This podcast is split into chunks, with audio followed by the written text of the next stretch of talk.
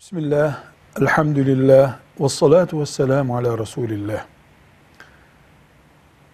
Yatsı namazının sonrasından sabah namazının başlangıç vaktine kadar olan bölüm, Allahu Teala'nın uyuyup dinlenmek için yarattığı zaman dilimidir.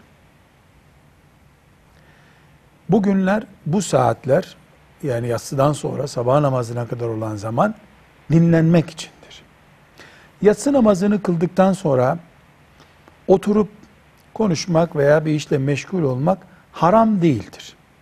Ama yatsı namazından sonra yatmak sünnete uygun olan harekettir.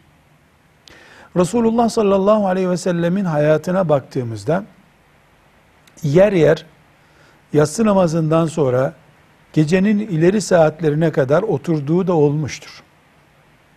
Ebu Bekir radıyallahu anh'ın evine gidip ümmeti Muhammed'in kuruluşu ile ilgili günlerin hazırlıklarını, stratejilerini yaptıkları olmuştur.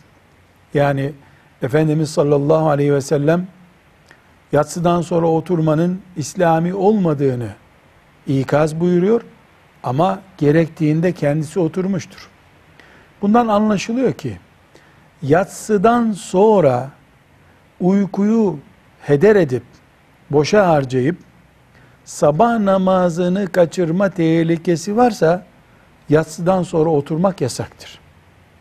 Sabah namazını kaçırma tehlikesi yoksa ve insani, İslami bir iş için oturuluyorsa yatsıdan sonra oturmak yasak değildir.